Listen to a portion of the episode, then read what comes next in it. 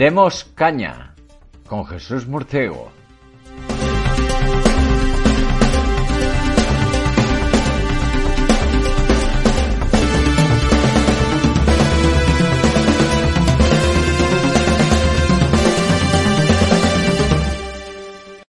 Buenas noches y bienvenidos a Demos Caña, la actualidad con criterio. Este es un programa sin concesiones a lo políticamente correcto, donde abordaremos la actualidad nacional e internacional con criterio propio, sin ideología y a la luz de los hechos.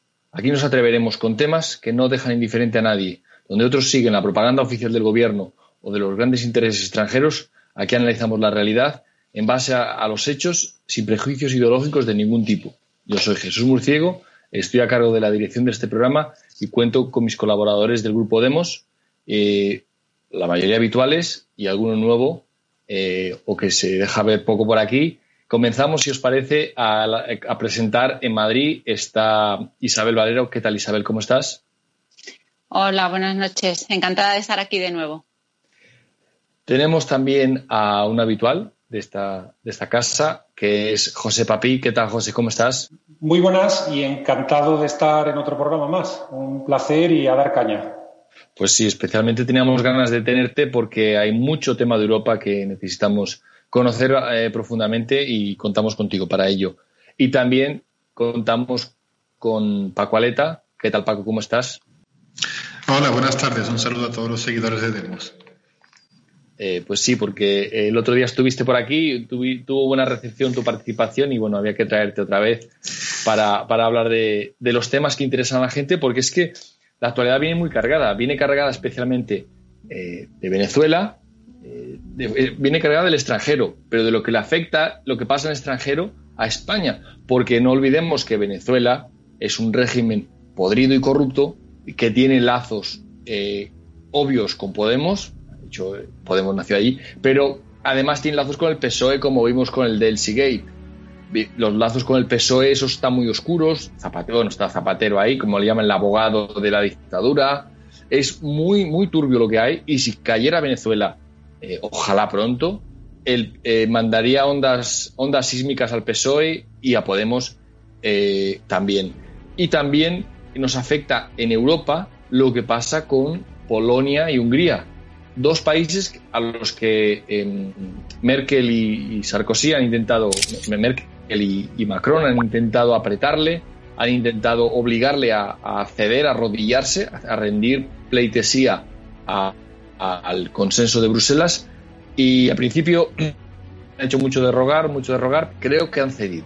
A ver lo que nos cuenta, lo que nos cuenta José, porque mm, además es que de lo que se les acusa es de, no respetar el Estado de Derecho. ¿eh? Y cualquiera que conozca cómo funciona un Estado, las dictaduras también funcionan con leyes. Un Estado de Derecho es todo Estado que funciona con leyes. Es que no nos enteramos de esto. Estamos con cosas tan, tan ridículas, tan acusaciones tan banales, que lo único que esconden es si se arrodilla ante, ante Bruselas. Y como Hungría y Polonia no se arrodillan todavía, eh, no como España, que está ahí postrada y algún sin embargo el mismo problema del Consejo, el del, del Consejo General del Poder Judicial, la misma manipulación es la que se hace allí y la que se hace aquí. Lo único que Europa nos mira con buenos ojos, porque somos el, el, alumno aventajo de la clase, el más, el más eh, vasallo, el más eh, eh, pelota, lamentablemente. También tenemos que hablar de, de la supuesta vuelta del rey emérito, que parece que se va a poder comer el turrón, previo pago de 600.000 euros, que para él debe ser como calderilla, porque con la fortuna que debe tener por ahí afuera, que no se sabe, no se investiga, no está sujeta a la ley, nadie dice nada, pues bueno, pues nada, a lo mejor es que solo tenía eso.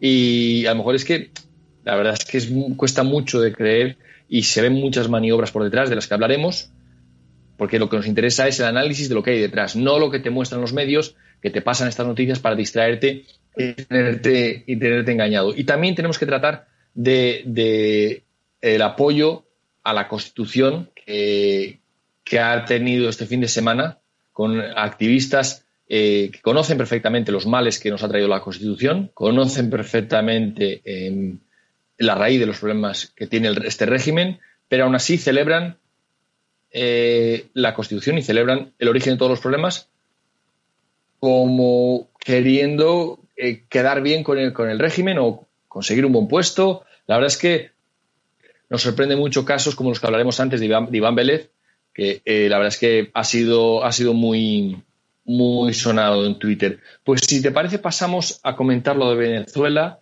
quería comentarte, Isabel, ¿cómo has visto tú esa abstención tan masiva, 70%, y los partidos, que uno era de, Maduro y el otro, había otro que más o menos también, y, es que han sacado muy pocos votos, 3 millones, 4 millones de votos, y no lo reconoce nadie fuera. Creo que solo Zapatero lo reconoce. ¿Cómo lo ves tú, bueno, un 70 por... Sí, no, un 70% que creo que es eh, un 80% un 80% Bueno, Zapatero ha dicho que, es una democracia validada y que hay más de 10 partidos políticos. O sea, quiere decirse que porque se presenten muchos partidos políticos, eso pasa, la misma lectura se hace en España, porque haya muchos partidos políticos, es señal de que, de que hay democracia.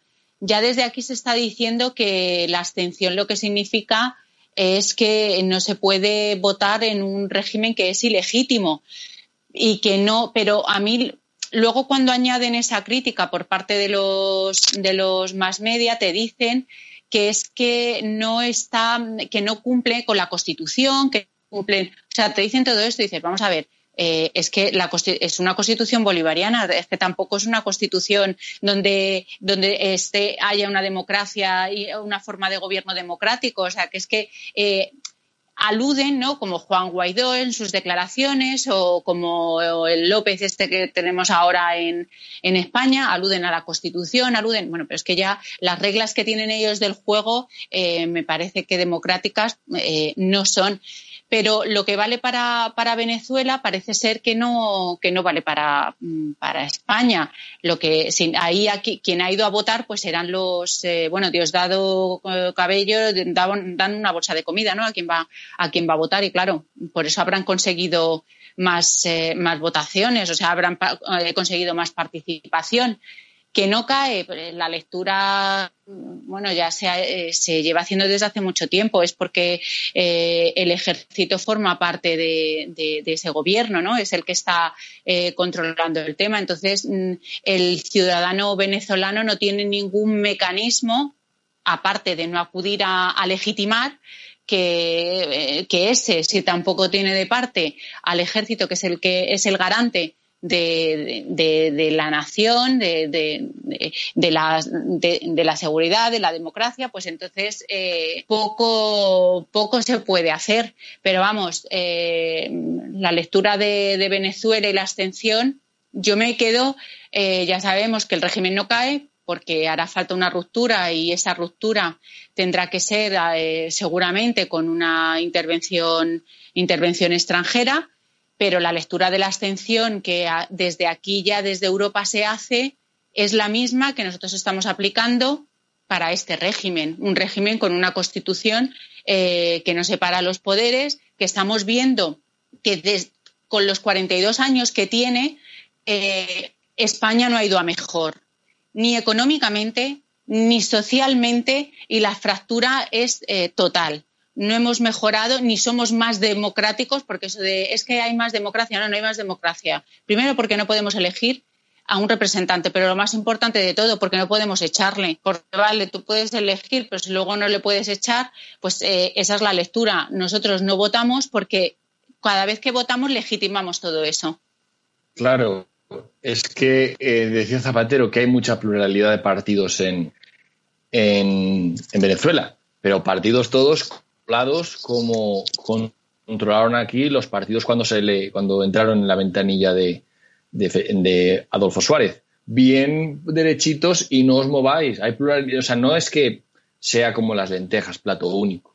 Aquí las comes, sino no, ahora tenemos lentejas fritas, estofadas, cocidas, hervidas, de todos los sabores, para que luego digan que no hay pluralidad. Es que lo de Zapatero es de psiquiátrico.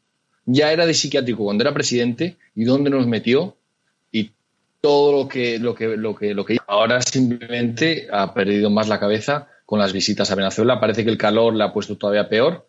¿eh? porque, em, como, decía, como decía Isabel, eh, Paco, el tema es que en Venezuela eh, los generales llevan partido, llevan tajada de todo el petróleo y de la, de la droga que se, que, se, comercia, que se trafica desde, desde ese país. Se llama el cártel de los soles y son poderosísimos. Y, mientras esta gente apoya al régimen, eh, madre mía, no hay manera de, librarse de Maduro. ¿Verdad, Paco? Eh, pues sí, y la, y la cuestión es eh, que en un sistema político donde no hay representación del votante y no hay mecanismos de control por parte de los votantes a sus representantes, el único poder que tiene el ciudadano real es precisamente el de no votar. O sea, por mucho que en, el, estos sistemas, los sistemas de partidos, eh, se nos vende que tenemos que votar, que hay democracia porque podemos votar y que votar significa participar y poder eh, cambiar, que sirve para cambiar las cosas, pero en realidad es todo lo contrario. O sea, el, único poder que tiene un ciudadano en un sistema donde no hay representación es amenazar al político con no votarle. Y, no tiene más, no tiene, no tiene ningún poder el ciudadano. La única forma que tiene el ciudadano de conseguir que un político, digamos, se atenga a los deseos y a las aspiraciones de la ciudadanía es amenazar con no votarle. Y, hacerlo, o sea, no votarle en las siguientes elecciones. No le queda más. Eh, luego lo que vemos en Venezuela es que en realidad eh, la abstención por sí sola tampoco tiene un efecto inmediato eh, Antonio García Trevijano lo decía también claramente. la, abstención, cuando hay un porcentaje tan alto de abstención como ha ocurrido en Venezuela, eh, de un 70-80%, legalmente el gobierno que sale elegido eh, va a gobernar. Tiene, tiene, la, tiene la legalidad, pero no tiene la legitimidad. Eso quiere decir que ese gobierno queda muy debilitado. Eh, porque es una pequeña parte de la población la que ha, legitimizado, la, que ha legitimizado ese régimen. Pero eso por sí solo no vale. Si esa, si esa abstención no va acompañada de una campaña, de una eh, manifestación clara de que no hemos votado porque estamos en contra de este régimen y queremos otra cosa, eh, eso por sí solo no sirve. O sea, la abstención hay que, hay que canalizarla y hay que dirigirla primero hacia algo concreto. Eh, aquí en Temos hicimos un programa muy interesante hace unos años eh, con el título de ¿Qué pasa después de la abstención o tras la abstención? ¿Qué? Quiere decir que la abstención por sí sola tiene, necesita eh, un que, que la ciudadanía siga un camino concreto, que haya una opción sobre la mesa y que se manifieste claramente de que nos abstenemos, estamos en contra de este régimen porque queremos esto otro, porque no queremos este régimen. De lo contrario, esa abstención queda vacía, queda eh, indeterminada. Y una abstención indeterminada no va a cumplir el objetivo de acabar con un régimen como el de Maduro. Eh, y creo que eso sería válido también para España o cualquier otro país eh, donde, donde se pudiera aplicar. O sea, en, España, aunque consiguiéramos una abstención, eh, como muchos piden, de, contra el régimen de partidos, por sí sola no serviría, no serviría, y al menos de forma inmediata, sí que, sí que debilitaría el régimen, le quitaría legitimidad al régimen pero por sí sola no sirve para derrumbarlo. Sobre todo en el caso de, Venezuela, como tú dices, que tienen el apoyo de las Fuerzas Armadas, del gobierno, tienen, tienen la fuerza de las armas también para mantenerse. Algo que, en otros casos pues, podría ser diferente. Claro, la, abstención es una, es, es una condición necesaria, pero no suficiente para que caiga un régimen. Es necesario más. Lo que es necesario es lo que, lo que decía el maestro Trevijano, que es la hegemonía cultural, es capitalizar en la sociedad civil una, una alternativa democrática, una alternativa de cambio que impulse hacia una dirección, ¿verdad, José? Algo que la gente, algo por lo que la gente luche, concreto, conciso y palpable, tocable, como una ley, como algo, como un diputado de distrito. Correcto, que esa es precisamente la campaña que hemos estado impulsando desde Demos y que agradecemos mucho a esta casa también, a Radio Ya, por todo el apoyo que nos ha brindado. Y que, bueno, eh, ha costado conseguir a unos cuantos cientos de españoles que nos apoyen. Estamos a punto de cerrar la campaña. Anímense, pero bueno, cuánta gente chatea, cuánta gente opina en los comentarios de periódicos, radios, programas, etcétera, cuánta gente entra con un seudónimo a decir mm, eh, cosas serias o no serias y qué poca gente eh, es capaz de gastarse 30 euros, 40 o 50 euros. Entendemos la situación económica, pero es que luego, eh, como dicen los yanquis, ¿no? Hay que poner el dinero donde pones tu boca, ¿no?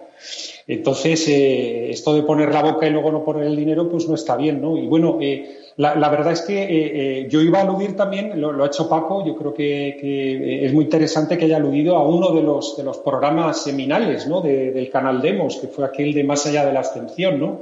O los límites de la abstención, que fue precisamente donde trajimos, y utilizo otra palabra que ha mencionado Paco, donde trajimos la necesidad de la fuerza es decir, ¿por qué no cae el régimen venezolano tan rápidamente, a pesar de que ya no está legitimado gracias a la abstención? Pues porque siguen ostentando fuerza, es decir, a esa fuerza hay que ponerle otra fuerza.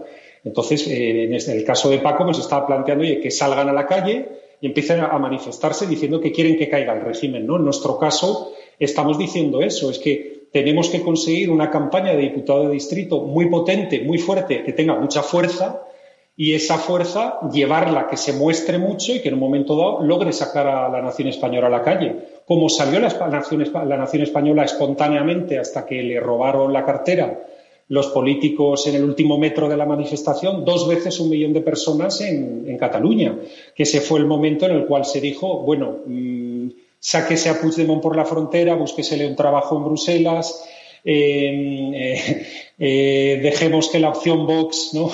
Pueda subir y deje de ser una opción minoritaria, es decir, se, dejó que la, en fin, se, dejó que saliera algo de vapor ¿no? de la máquina porque aquello estaba a punto de explotar. ¿no? Y entonces, eh, el día que haya una manifestación o dos manifestaciones seguidas en un mes de un millón de personas gritando diputado de distrito ya, diputado de distrito ya, ese día pues caerá el régimen. Y si eso ha venido antes, eh, eh, digamos, preparado, ¿no? los cimientos se han preparado, los hemos transformado de que sean pilares de de cemento, como lo tienen ahora atado y bien atado, los transformamos en barro, que es lo que conseguiríamos con un 60, con un 70% de abstención, transformaríamos esos cimientos en barro y ya es que pase la manifestación de un millón de personas y se cae la casa. Eh, y eh, eso es lo que tenemos que hacer. Eh, poco puedo añadir a lo que han dicho Isabel y Paco, simplemente lo estoy tratando de expresar, abundar con palabras llanas, digamos, para que nuestra audiencia lo pueda, lo pueda entender. Claro, porque para, para que un régimen ilegítimo caiga, eh, es necesario que la gente haga una fuerza, como ha descrito eh, José, una fuerza eh, notoria, una fuerza pacífica, se entienda bien, pacífica en las calles, no hace falta romper farolas ni quemar contenedores, esos de salvajes, esos de gente que quiere romper el, el modo de vida. Nosotros queremos cambiar las reglas del juego para que sean unas reglas verdaderamente democráticas, unas reglas democráticas en las que podamos elegir nuestro representante, elegir nuestro diputado. ¿Cuál es tu diputado? ¿Tú conoces a tu diputado? Yo tampoco. ¿Por qué? Porque no hay diputados eh, que representan a la nación. Solamente hay empleados del Estado que están ahí eh, de comparsa como una orquesta tocando la música que les manda el director, el jefe de partido y ya está. Y si no estuvieran, daba igual, y votaran por cuota en una mesa los cuatro jefecillos de partido por cuota votasen cada ley, y sería lo mismo, y nos ahorraríamos un montón de sueldos, la verdad. Eh, pues es que la gente tiene que entender que solo actuando cambian las cosas. Cambiarán en Venezuela cuando haya esa fuerza y en España también cambiarán, ¿verdad Isabel? Cuando mostremos esa fuerza. Claro, a ver, en, en, Venezuela ya ahora es cuando la oposición, estamos hablando de esa fuerza, eh, ya sí está diciendo que no se puede votar porque ese régimen es ilegítimo. Pero claro, ya hemos visto que la destrucción ya es total, con lo cual eh, ya ni ellos mismos tienen esa fuerza porque se están, primero porque se están yendo todos fuera del país, con lo cual esa fuerza la han perdido, la han, disuelto porque no querían eh, reconocer porque lo que esperaban era una reforma, sino cambiar eh, cambiar a uno por otro. Y aquí, ¿cuál es el problema? Y que eso no, la abstención, claro que sería invalidaría el, régimen aunque ganase, o sea, aunque ganasen, aunque, aunque gobernasen. Pero ¿cuál es el problema? Y eso no lo decía siempre, siempre el maestro, nos decía que el problema que no es el engaño, sino es la confusión. Y esa confusión, Vox está colaborando con seguir teniendo a los españoles en, dentro de esa confusión, porque toda esa fuerza, esos cuatro millones de personas que les han votado, si fuese una alternativa, incluso dentro del régimen, pero señalando eh, cuatro reformas eh, importantes, eh, aunque fuese dentro del régimen. Pero es que lo que están haciendo, lo de este, este día 6, esta celebración, esta reivindicación, sin poner ninguna crítica a, ningún artículo, o sea, lo están contribuyendo más a la confusión de los españoles. ¿Qué pasa? Que eh, la sociedad civil así cada vez va perdiendo más fuerza porque al final nos encontramos con una nación que está totalmente destruida, hemos dicho, en todos los niveles, eh, cada vez eh, más disgregada cada vez con unos problemas ya económicos que no va a haber quien los remonte. Y mientras esta gente lo que está esperando es a que haya unas elecciones, es que es, es lo mismo, exactamente igual que, hizo, que hizo Ciudadanos y que hicieron todos. O sea, que vinieron, es que además repiten hasta las mismas eh, frases, ¿no? Eh, en Cataluña lo estoy viendo ahora, no es que va a ser el sorpaso de, del PP, pero bueno, el sorpaso del PP también fue Ciudadanos el sorpaso de, del PP y hemos visto lo que ha pasado. En, hablo de Cataluña. Con lo cual, toda esa ellos están contribuyendo a que el español siga en, dentro de esa confusión y son, o sea, responsables de ello porque no están aprovechando la fuerza de la sociedad civil que en este caso eh, eh, se podría llevar a cabo. Es que no hay ninguna propuesta eh, sobre ley electoral, no hay ninguna propuesta sobre sí sobre la educación. Es cuando gobernemos nosotros lo mismo, lo mismo que dice Sánchez cuando está en la oposición y lo mismo que dice Casado las declaraciones de Maroto del otro día estaban diciendo que están esperando a que caigan y cuando caigan que ya llegan ellos y nos arregla la economía. O sea, con lo cual, eh, Vox, lo que quiero dejar aquí es que está contribuyendo a esa confusión y del engaño se sale, como decía don Antonio, pero de la confusión es mucho más complicado salir y la sociedad española está emboída dentro de esa confusión que no sale, que se creen que votando y que venga Vox, pues que nos va, que nos va a caer maná del cielo y nos va a caer la solución. Sí, la verdad es que es, muy triste, es muy triste que se apoye la, eh, la Constitución, que es el origen de todos los males de España, los males del separatismo, de, de la ruina económica, del mal gobierno, de la corrupción, de todo, están en la Constitución, pero que no es algo nuevo, algo que estemos diciendo ahora como una, una novedad, es algo sabido, sabido por algunos incluso cuando, cuando se... Ahora te doy paso, Paco, un segundito. Eh, hasta cuando se votó la Constitución lo sabían. Es que era obvio porque era el resultado cualquiera que lo analizara a fondo eh, y con la capacidad que tenían eh, mentes brillantes como la de Antonio Trevijano, sabían perfectamente que este era el único destino de un régimen de consenso un régimen de reparto, porque se han puesto de acuerdo para repartirse el pastel, repartirse las riquezas de la octava potencia mundial. Y se las han repartido todas y la han convertido en la decimoctava, decimosexta, por ahí estaremos disgregados en, separatismos autonómicos, en autonomías que, rompen la conciencia nacional o la intentan romper y luego quieren romper la nación físicamente, como pasó con el separatismo. Y es muy triste que mucha gente que escucha este programa, que cree que Vox es la solución, no entiende que, que si Vox quiere ser la solución, tiene que romper con eso, tiene que romper con el consenso de la Constitución. Mientras sea parte del consenso, es parte del problema, es parte del, reparto, lo que están, pues eso, a, coger sus carguitos, sus paguitas, a quedarse con, su parte del pastel. ¿eh? Peor es incluso del PP, que está a heredar, aunque herede una caja vacía, aunque herede la ruina y la miseria, pero con tal de heredar, están tranquilitos, esperando, sin hacer mucho ruido, porque saben que les toca el turno en el siguiente. Es que eh, no se entiende, Paco, que en este régimen lo que les importa dentro del régimen es a cobrar y se, se reviente y se rompa España por mil, por mil pedazos. Eh, pues sí, y además los partidos solamente defienden los, sus propios intereses de partido y no los de sus votantes, en realidad. Pero eh, tenemos que tener en cuenta una cosa que es, es clara. Eh, el, cambio que esperamos y, que queremos no puede venir de un partido.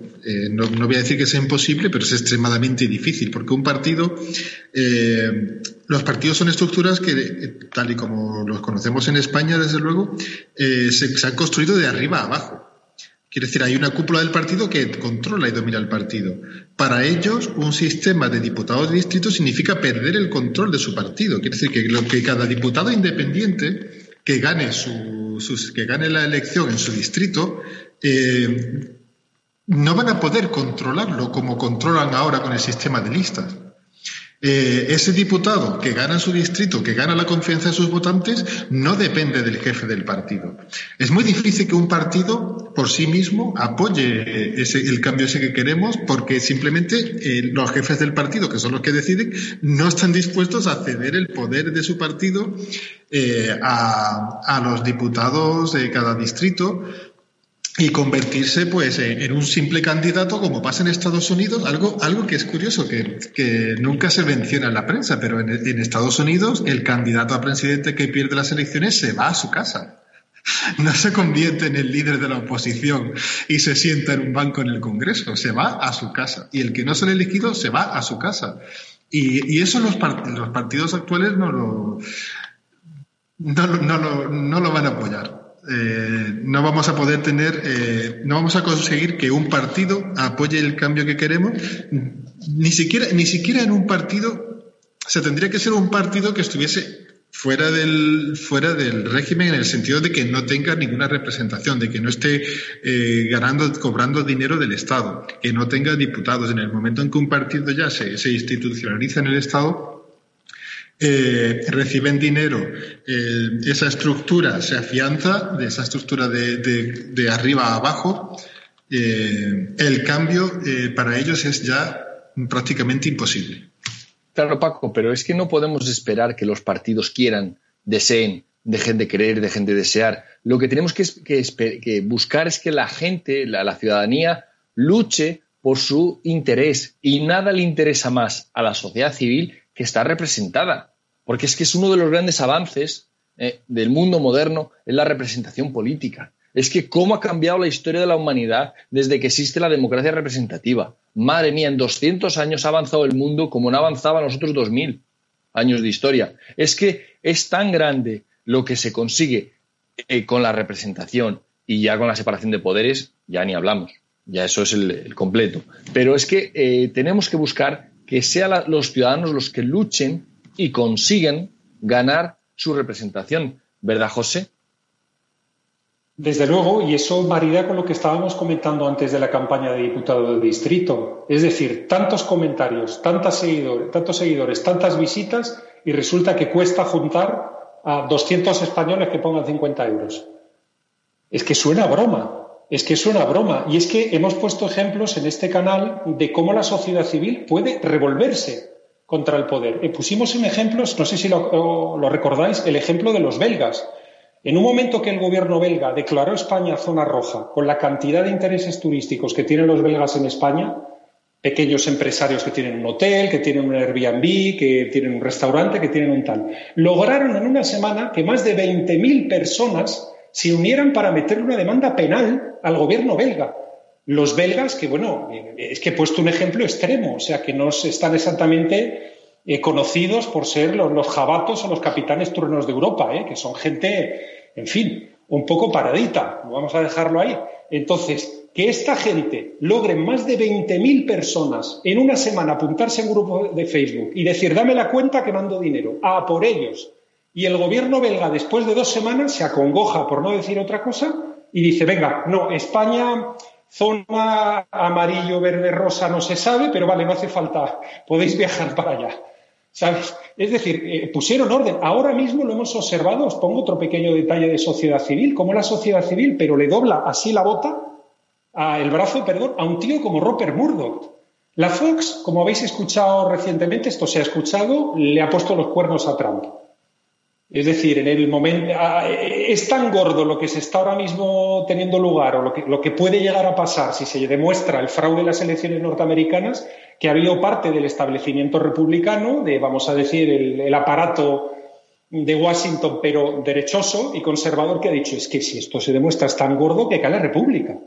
Pues bueno, pasamos página, seguimos metiéndole caña a Biden, al Black Lives Matter, a lo que haga falta, que el Biden es un loco, que está manejado por locos, que no sé qué, lo que queráis. Pero vamos a pasar página, ¿qué tal? ¿Qué es lo que ha hecho la sociedad civil americana? Le ha puesto los cuernos a la Fox. Y de repente hay tres cadenas que se han incrementado la, eh, audiencia, pero, pero, exponencialmente a lo bestia, la que más Newsmax, ¿Y qué ha pasado después de dos semanas en cuanto el precio del anuncio en la Fox ha bajado? Porque sabéis que eso va íntimamente ¿no? correlacionado con, la audiencia que tienes. Oye, el anuncio vale 10 euros y si tienes tanto, tanto tienes menos gente, pues 5 euros. Bueno, pues que la Fox ya está cambiando la línea editorial al cabo de dos semanas. Entonces, en España es que ni estos sencillos resortes, como montar un grupo de Facebook para decir te voy a dar una leche que te vas a acordar Fíjate, ¿eh? Ese y poner el dinero, ¿eh? poner el dinero donde pones la boca. El, que eso pase en un sitio como Bélgica o que en Estados Unidos le tuerzan, el, es decir, le ganen el pulso a Robert Murdoch, que es uno de los tíos más ricos del mundo, un gran magnate de la prensa, un tío que se supone que es intocable, eso es sociedad civil en acción. Y es que si a nosotros nos ha costado, teniendo miles y miles y miles de personas que nos escuchan, nos ha costado reunir a unos pocos cientos que pongan dos durillos, pues es que eso es sociedad civil en acción. Y es que en España eh, también tenemos muchos seguidores que son teóricos.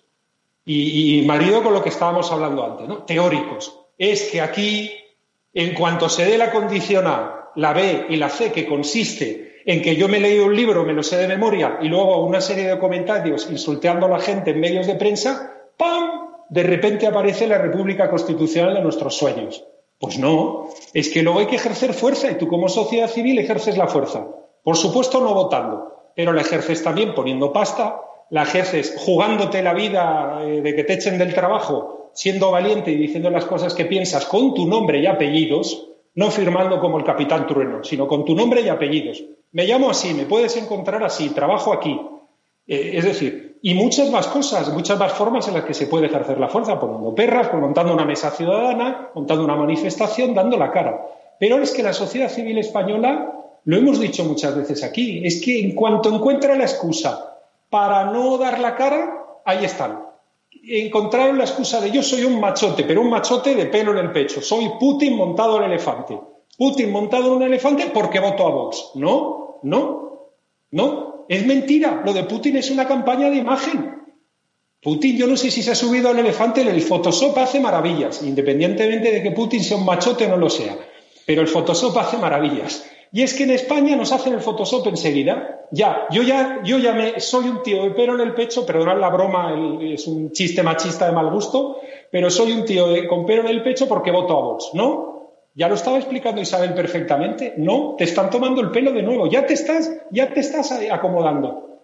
Y, en fin, os lo dejo ahí para no, para no coger más no, no, no. No, no, la verdad es que lo has descrito muy bien. Lo que hace falta es que la sociedad civil se mueva, que la gente pase de esperar que el político le solucione la vida a empezar a juntarse para solucionarlo poco a poco entre todos. Claro que una persona solo no, lo soluciona, pero si no se mueve y se queda en casa, menos todavía, o se queda detrás de un teclado. Hay que hacer cosas, hay que mover, hay que seguir iniciativas de la sociedad. La sociedad civil tiene que moverse sin que el Estado te teledirija. Hay que dejar de ser marionetas y satélites del Estado, ¿eh? ¿verdad Isabel? Porque es que eh, vemos que en la sociedad civil hay, hay grupos muy, muy, que se mueven bastante, como son el grupo de la escuela de, Gustavo Bueno, donde hay, hay, gente como Iván Vélez, eh, muy capaz y muy válido, pero es que luego aparece el día de la Constitución y parece que lo llaman a recitar una misa y va encantado a recitarla, ¿verdad, Isabel? Bueno, no solamente, claro, el caso de Vélez, que ya lo hemos dicho aquí, el caso de Germán Terz, que mm, saben perfectamente e incluso han escrito sobre ello, ¿no? sobre la, la, Constitución, sobre la transición, sobre todos esos años, cómo se fraguó todo. Y aparte, bueno, que han tenido su maestro, que es Gustavo Bueno, que ha analizado eh, también este tema desde la filosofía y, y, y, saben cuál es el, la raíz y cuál es el germen y cuál es el mal. Y saben que es un régimen que fue una reforma del anterior. Por, al final eh, eh, pasamos de la ley a la ley y que se hizo una constitución, un poder constituido eh, en el que no participó el, sujeto constituyente y eso lo saben. Y sin embargo, claro, cuando te arrimas a un partido y personas que además son inteligentes y que, y que em, eh, colaboran ¿no? con, con, eh, su, con su conocimiento ¿no? a, la, a la, cultura y, con sus libros. Y yo soy seguidora de, de, ellos porque me encantan ¿no? los que, sobre los, los, libros que ha escrito y los he leído y les sigo. Y, pero claro, cuando ves esta, estos, ya que te, estás calentito al, al, al abrigo de un partido, pues la verdad a mí me ha chocado mm, muchísimo. Ya lo esperaba, ¿no? Pero, o sea, lo esperas, porque si estás en un partido, al final tienes que hacer lo que, lo que hace el partido. Pero ver a buenistas eh, eh, apoyando eh, la Constitución y el orden constitucional, que yo no digo que no, que no se pueda apoyar, porque yo y cualquiera, ¿no? Hay artículos en la Constitución que podríamos utilizar ¿no? Para solucionar eh, el problema que tiene ahora mismo España, ¿no? Tenemos eh, el artículo 8, ¿no? Que, podría eh, poner un poco de orden. Y esto no estamos hablando ni de golpes, ni de cómo quieren llevarlo siempre, ni de cosas. No. En la Constitución hay artículos válidos, es el sistema legal que tenemos y podemos utilizarlo. Ahora, Em, hacer eh, loas y llamamientos a manifiestos de por el orden constitucional y por la Constitución, pues francamente lo que me eh, te lleva es al pesimismo, ¿no? Porque mm, si esa eh, oposición o ese, esa parte crítica de la sociedad española se la está llevando por un camino totalmente equivocado, se le está llevando por el mismo camino que la o sea, que la parte contraria de ellos, es decir, que PSOE, Podemos, o sea, están en el mismo camino. Aunque ellos crean que no, que ellos son la oposición, no, están en el mismo camino. Y esa es la, pena, que contribuyan, como he dicho antes, a tener a la sociedad eh, confundida y, la verdad que es lamentable, ¿no? Lo, poco, este tercio laocrático que, bueno, eh, que debería de estar ahí eh, ¿no? batallando, ¿no? Pues, eh, pues no, el tercio laocrático también está totalmente pasivo y, cada vez también somos menos. O sea, a mí lo que, lo que veo es que cada vez somos menos, como se dice, ¿no? Pues, clamar en el desierto, pues así, pues así estamos. Sí, es muy triste que, gente tan válida en otros, en otros ámbitos como filosofía, en historia, con libros fantásticos, luego a la hora de hablar de política, eh, a, la, partidocracia que tenemos le llamen democracia eh, realmente existente. ¿Eh? Y utilizo el ejemplo de que, usaba Pedro. Es que si, estamos jugando, un partido de fútbol y cogemos ese balón con la mano, no le podemos llamar a eso fútbol realmente existente. Eso no es fútbol. Fútbol es otra cosa. Luego eso le podemos inventar un nombre, rugby, cualquier cosa, pero eso no es fútbol. Y cambiar, y eh, con esto, igual que está muchas, en muchos temas de política se meten Em, y patinan y realmente eh, eh, aumenta la confusión. Hacen que, en lugar de luchar todos juntos para conseguir un cambio concreto, se difundan en intereses pues, eh, de, partido, en intereses de tal, porque es un error defender a la Constitución para defender a España, para defender a la nación española. Es que como, como los separatistas atacan la Constitución, pero es que la atacan para atacar a la nación española. Pero es que eh, no hay, para defender a la nación española, no hace falta constitución, no hace falta esta constitución, hace falta tener claro lo que es España, ¿eh? y, tener claro y defenderla, y entender que la constitución es un apaño que nos ha traído donde estamos. ¿Verdad, Paco? Eh, pues es mucho peor que eso. Eh, y, lo, explicamos en varias ocasiones. A ver, la Constitución es, en principio, no es una Constitución propiamente dicho. O sea, primero llegaron unos partidos políticos, se hicieron con el poder y una vez en el poder se hace, hacen una Constitución para darse el poder a sí mismos. Eso obviamente no es lo que podemos llamar una constitución. No hay cortes constituyentes, no hay ninguna voluntad popular y nada. Eh, y precisamente por eso no es aceptable. Es una constitución diseñada y hecha para que, los, para que los políticos en el poder puedan hacer lo que les dé la gana. Algo que es totalmente inaceptable en un país civilizado. O sea, que los políticos puedan hacer lo que les dé la gana, sin ningún control. Eso eh, eh, para un país civilizado es inaceptable. Nosotros, el, motivo por el que defendemos el diputado de distrito y el sistema al que llamamos democracia formal eh, y hablamos de representación y hablamos de separación de poderes, el objetivo último es que el poder no pueda hacer lo que le dé la gana, que haya un control, que los ciudadanos no estemos sometidos a la arbitrariedad de lo que decida un político de turno, que decidan que ahora nos encierran en casa, que no nos encierran, que nos suben los impuestos, que nos quitan los impuestos, que ya que tenemos derecho, que no tenemos derecho, si nos podemos casar con quien queramos, que nos podemos casar con, con personas de otro sexo o no, que lo decidan los políticos de forma arbitraria y nos lo otorguen como si fueran ellos los otorgadores de derechos. Es totalmente inaceptable en un país civilizado. el, sistema sistema del estado de partidos, de la partidocracia, es un sistema propio de un país subdesarrollado, de una, donde hay una población analfabeta que se, que, se, que se gobierna desde arriba hacia abajo y se dirige desde arriba hacia abajo. Pero en un país civilizado y un país que se quiere considerar avanzado, es, un sistema totalmente inaceptable. Claro, fue el sistema que, se impuso en Alemania y en Italia, la partidocracia, después del final de la Segunda Guerra Mundial, en países arrasados por la guerra, en países destrozados, que no tenían más que un pasado monstruoso. Pero en España, después de la transición, un país que era la octava potencia mundial, se merecía algo mejor, se merecía una democracia de verdad, con separación de poderes. Es que nos hemos conformado con imitar a los fracasados de Europa, de los que hablaremos ahora. Y fracasados políticamente, porque económicamente van bien, eso sin duda. Pero es que, eh, José, España no se tiene que conformar con eh, eh, imitar a Europa. España tiene mucha más historia y, mucha más dignidad y mucho más que ofrecerle al mundo que los países del norte de Europa. Desde luego, desde luego que sí, tenemos esa comunidad de naciones y tenemos eso que hemos hecho como país, ¿no? Durante siglos y siglos, ¿no? Pero bueno, eh, España ahora mismo a lo que juega es a ser, el, como tú lo has dicho muchas veces, Jesús, con acierto, pues el mendigo de Europa.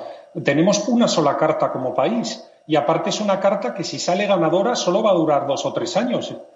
Es decir, que el, acuerdo de los aplausos, ¿no? como lo hemos llamado aquí en este canal, el acuerdo de los aplausos, si es que viene, que no está claro todavía, eh, viene a un coste muy alto, que es que en tres años ya este negocio no funciona y tenemos que pasar a otro tipo de negocio como país. ¿Qué negocio será? Nadie lo sabe.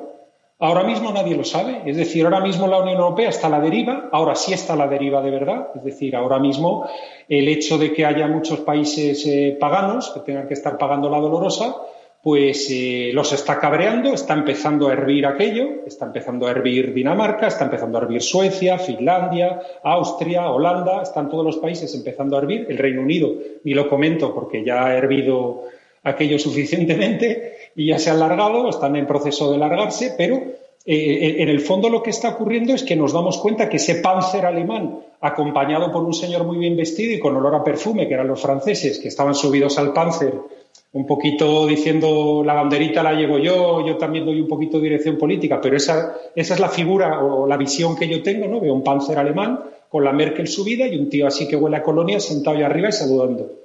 Ese panzer, digamos, ya no le hace gracia a mucha gente. Es decir, yo me he encontrado una carta del ministro maltés, que es un país así de pequeñito, lo que nos estén siguiendo con cámara, estoy cogiendo dos dedos y poniéndolos juntitos, ¿no? Un país así de pequeñito eh, se está atreviendo a poner en una carta que eso de lo que nos dio la dueña, lo que nos obligó la dueña del circo y que generó el cabreo en el este de Europa, en los países de Visegrado y demás, de que nos tenían que imponer, aunque no lo hubieras firmado en el tratado, una serie de cuotas de inmigrantes para tu país, pues eh, eh, que eso no puede ser así. Y, y, están diciendo pues lo que decían todos los expertos que en el mundo son de inmigración, que el modelo australiano era el bueno, es crear unos campos de refugiados, a lo mejor financiados por la Unión Europea, y tenemos más nivel económico, podemos permitirnoslo, pero dejad a la gente en las costas marroquíes, argelinas, libias, egipcias, o lo, el acuerdo ese que se llegó con Erdogan en su momento en Turquía, dejad a la gente allí, vamos a ir tratando cada caso a caso para ver si la persona se merece un asilo o estamos hablando de un refugiado económico, con lo cual tendrá que encajar con la política de, digamos, de refuerzo laboral que tenga cada país etcétera. Es decir, ahora mismo ya un país tan pequeñito como Malta está diciéndolo abiertamente. Y si Malta se atreve, imagínense ustedes si se van a atrever los suecos o los austríacos o los daneses o los holandeses. Entonces, en esa revuelta que está ya empezando y que no hay ni un solo geostratega, es que los geostrategas famosos españoles es que tienen de geostratega lo que yo tengo de, en fin, de, no sé, de, protagonista en un ballet, ¿no? Ruso. Es que me ven a mí dando un salto con la pinta que tengo y eso es una risa verme. Pues es que no hay un geostratega de los serios que diga que la Unión Europea sigue como está dentro de siete años. La mayor parte que dicen que ni en tres ni en cuatro. Es decir, que se va, ya va a acabar fracturándose ahora con todo esto del paquete de recuperación, el nuevo presupuesto comunitario, etcétera. Evidentemente, lo de los polacos y los húngaros, eh, querido Jesús, que lo hemos comentado muchas veces en tu programa, lo de los polacos y los húngaros era en fin, vamos, eh, eh, voy a decir la expresión con lo que era un rebote. Es decir, estaban diciendo, ver, nos habéis estado fastidiando con los de los fondos estructurales porque no nos tragamos lo de los emigrantes, lo de las cuotas de, de emigrantes, nos los parasteis y ahora la vamos a devolver. ¿Y cómo la devolvemos? Pues sabiendo que hace falta unanimidad para aprobar el presupuesto comunitario y el paquete de ayudas. Pero eso tenía un recorrido corto porque ellos tienen un incentivo muy grande que ellos quieren cobrar las ayudas. Entonces, habrán negociado un pequeño incremento aquí, un pequeño incremento allá de ayudas y bueno, pues eh, en ese sentido han logrado, han logrado digamos, eh, lo que querían. ¿no? Pero claro, nos encontramos con una Unión Europea totalmente a la deriva. Está totalmente a la deriva. Eh, ahora mismo pues tendrá muchas reuniones, ¿no? Por Zoom o por Microsoft Teams o por GoToMeeting o por el Skype o por lo que sea.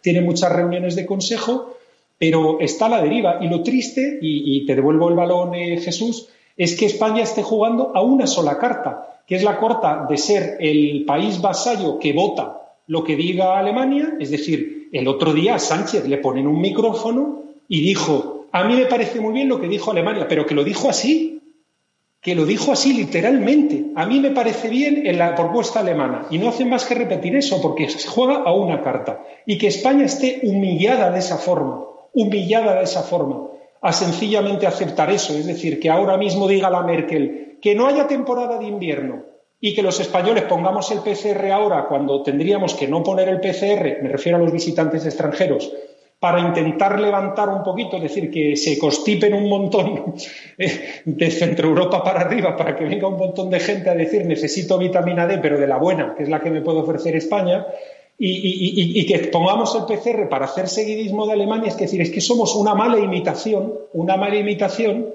de lo que proponen allá arriba, ¿no? Y por eso también, perdónenme que diga una cosa, nos estábamos metiendo con Vox, también aquellos que dicen que viene el bolivarianismo, que viene Venezuela y que viene tal, tenemos un freno. Se ha notado un freno con lo del Consejo General del Poder Judicial y tenemos otro freno que es que mamá, mamá Merkel, la que vive en Berlín, puede dejar de darnos el dinero. Y ese es un miedo atroz que tiene Sánchez cada mañana cuando se levanta y cada noche cuando se acuesta. Él ve la cara de la Merkel, debe tener ahí un, papelito allí con la cara imprimida de la Merkel allí colocado al lado de la cama y primero mira a su señor y le da las buenas noches y luego lo da un besito a la estampita de la Merkel. Porque es que si no, no puede seguir, vamos, es que el tío no lo, yo no podría dormir. Entonces, en eso es en lo que estamos. Eh, entonces, bueno, pues sí es triste, ¿qué voy a decir? Lo hemos comentado tantas veces. Sí, eso es lo que le quita el sueño de verdad a Pedro Sánchez y no tener, y no tener en, la, en la Moncloa o en el Consejo de Ministros a, este, Iglesias, ¿no? Pero fíjate que yo empecé, ahora te paso Isabel, pero yo empecé, eh, te pregunté sobre el, la sumisión de España política eh, de, la transición para acá a Alemania y hemos acabado en la sumisión actual económica y política de España a Alemania. Es que es lo mismo y eso es la Constitución española, que es una copia de la Constitución alemana con artículos tan calcados alemana e italiana, con artículos, decía, tan calcados como el 155 que nos explicaba Antonio García Trevijano, que es que se habían olvidado de poner la segunda parte, quién tenía que aplicar, eh, em, dar órdenes al, a la administración local que estuviera en rebeldía. Es que es una mala copia y España han imitado a un modelo que es totalmente ajeno a, nuestra, a nuestro carácter latino y nuestra historia eh, por quedar bien con Europa y ni quedamos bien con Europa, eh, ni, nos va bien y todo es un desastre. Hay que darse cuenta del origen de nuestros males que se, que se, que se traduce en una constitución, pero que viene más allá, viene de seguidismo a Europa, seguidismo a otro, imitar, querer que nos acepten los europeos, querer que nos, que nos perdonen la vida, cuando España no tiene nada que pedirle a Europa. España tiene que ir a Europa a, a mostrar cómo se puede conseguir eh, la, libertad colectiva y la democracia. ¿Verdad, Isabel? Una cosa a lo que estaba diciendo, que a lo mejor José tiene más, eh, bueno, tiene más datos, porque ha aparecido en las noticias sobre el tema de, Hungría y Polonia, que ya están a punto de, firmar el, acuerdo, pero, eh, sin embargo, en el tema de la inmigración, Hungría y Polonia ahí eh, es uno de, o sea, no van a entrar por el aro y la Unión Europea parece ser que, lo va a respetar. O sea, eh, que es un punto, yo no sé si luego, porque claro, esto eh, son noticias que han aparecido, bueno, que llevan unas horas, pero para que veamos cómo los países no, se amilanan y, no, y se enfrentan y lo que estamos diciendo, esa sumisión eh, que tenemos nosotros y lo estamos viendo, eh, las declaraciones que ha hecho Pedro Sánchez lo podemos ver también con la ministra eh, Laya respecto a lo que está pasando con Marruecos en el caso cuando te dicen Marruecos sabe muy bien lo que pensamos y, y qué pensamos, ¿no? Pues esto es lo mismo. Ellos siempre se arrogan a lo que diga el país, están tranquilitos, no vaya a ser que, no les den o les metan, por unos que les metan más inmigrantes o les cojan un cachito de más de, agua o eh, Europa que le dé más dinero y, así estamos eh, siempre en esta sumisión cuando somos, eh, no somos, no somos Estados Unidos, pero España eh, tienes una nación con la fuerza suficiente para estar en otro, en otro lugar. Y ya no creo que estemos, como habéis dicho, en el lugar, eh, eh, en el decimoquinto, decimosexto. Es que el otro día no sé si fue la, OCDE, que estamos en el 50. Nuestra economía está ahora mismo en el 50 junto con Argentina. O sea, nos pasan países, México, Brasil, nos pasan muchísimos países por delante. O sea, estamos muchísimo peor. No, es que está claro que es que España es un país con capacidad para poner firme a Marruecos, que es un paísito pequeño, país muy corrupto. España tiene capacidad de hacerse respetar, pero en lugar de elegir hacerse respetar, elige quedar bien. Quedar bien con Francia, que Francia tiene muchos intereses en Marruecos, pues a Marruecos hay que darle lo que pidan, porque si no, porque si no nos, nos invaden con inmigrantes, lo que es falso, porque a estos países del este de Europa no les invaden, porque poniéndose firmes y haciéndose respetar, te respetan. Ahora, si vas a quedar bien, pues claro que te pasan por encima y se ríen de ti y te humillan, por supuesto, porque no son tontos y están luchando por poder. Pero, pero eh, no nos engañemos con el tema de la inmigración. Esto no fue una guerra que pasó un día o un país que se hundió. No, no. Sabemos perfectamente, porque lo hemos comentado aquí muchas veces, que esto es uno de los puntos de la Agenda 2030 de la ONU, que es colocar en Europa y en Estados Unidos mil millones mil millones de inmigrantes. 500 le tocan a Europa, ¿no? Entonces, como nos tocan 500, pues hay que inventar eh, em, emergencias, catástrofes, pues si hace mucho calor en verano, pues por el ola, de calor vienen muchos, o eh, frío lo mismo, hay que inventar eh, situaciones para que se lleve a cabo lo que, el plan que es colocar en Europa millones y millones de gente de otros países. Está pasando en Canarias, ¿verdad, Paco? Y esa gente de Canarias los han, llevado, los han metido en un avión sin PCR ni nada, los han llevado para Málaga y les han dicho, hola chicos, ahí, ahí os quedáis, buscaos la vida, ¿verdad Paco? Bueno, el tema de la, de la, de la inmigración es un tema bastante complejo, igual que el de la, Unión Europea, en el que eh, merece, merece la pena que hagamos un programa, porque sería demasiado extenso y largo, eh, de explicar eh, en pocos minutos de, que la Unión Europea dirigida por Alemania no va a ninguna parte. Y hay, motivos para explicarlo, igual que hablamos hace poco de China y por qué China tampoco va a convertirse en esa gran potencia que están diciendo. La Unión Europea dirigida por Alemania tampoco lleva, tampoco lleva ese camino. En el caso de la inmigración es un tema muy complejo. Eh, en primer lugar, porque la inmigración no soluciona el problema que tienen en los países de origen. O sea, por muchos inmigrantes que, podamos admitir, eh, no va a solucionar el problema de esos países, no va a solucionar el problema en los países a los que llegan los inmigrantes y, al final lo que genera es un, es un conflicto mayor. Eh, no es la verdad es que no es el camino, como algunos dicen, de abrir las fronteras, de dejar que vengan los inmigrantes. no, solucionan, no solucionan ni sus problemas ni los nuestros y, eso se está viendo en otros países europeos donde ha habido mm, gran cantidad de inmigración en los años anteriores y se ven las consecuencias de que la inmigración no, no ha solucionado, sino que ha creado nuevos problemas en esos países y, por supuesto, mm, en los países de origen de esas personas, pues tampoco ha cambiado nada.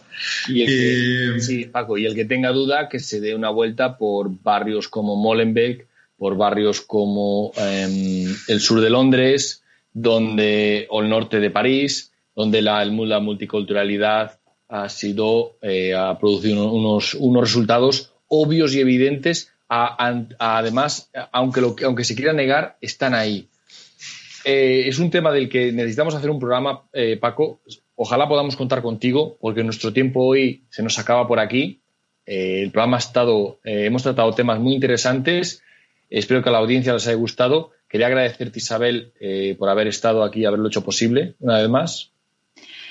Gracias a vosotros y recordar a todos, diputados de distrito, que seguimos en la campaña y bueno, gracias a vosotros y a César, que nunca le digo nada. Gracias por estar ahí grabando.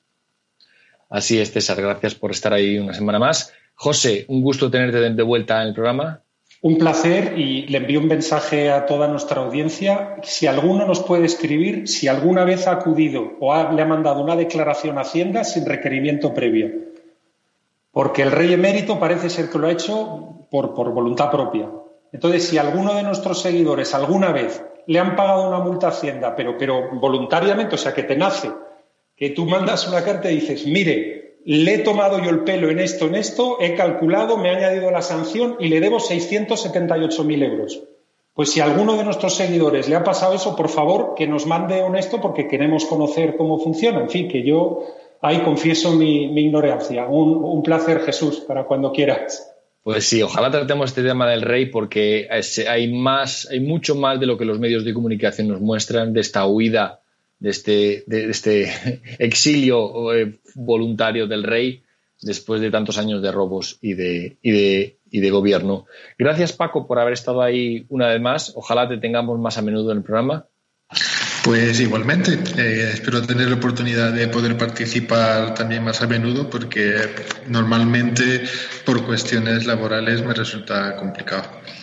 Pero estoy encantado de poder participar siempre que es posible pues estaremos encantados. Pues gracias a, la audiencia por haber estado ahí una vez más. Esperamos vuestros comentarios, vuestras sugerencias. Dejárnoslo en la parte de comentarios. Gracias por haber estado ahí una vez más y nos vemos la próxima semana. Hasta entonces, un saludo para todos.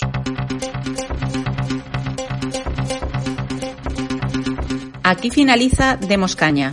Síguenos en nuestras redes sociales, en YouTube Demos Televisión, en Facebook Demos Libertad y en Twitter arroba demos-libertad. Asociate a Demos. Más información en www.demoslibertad.com.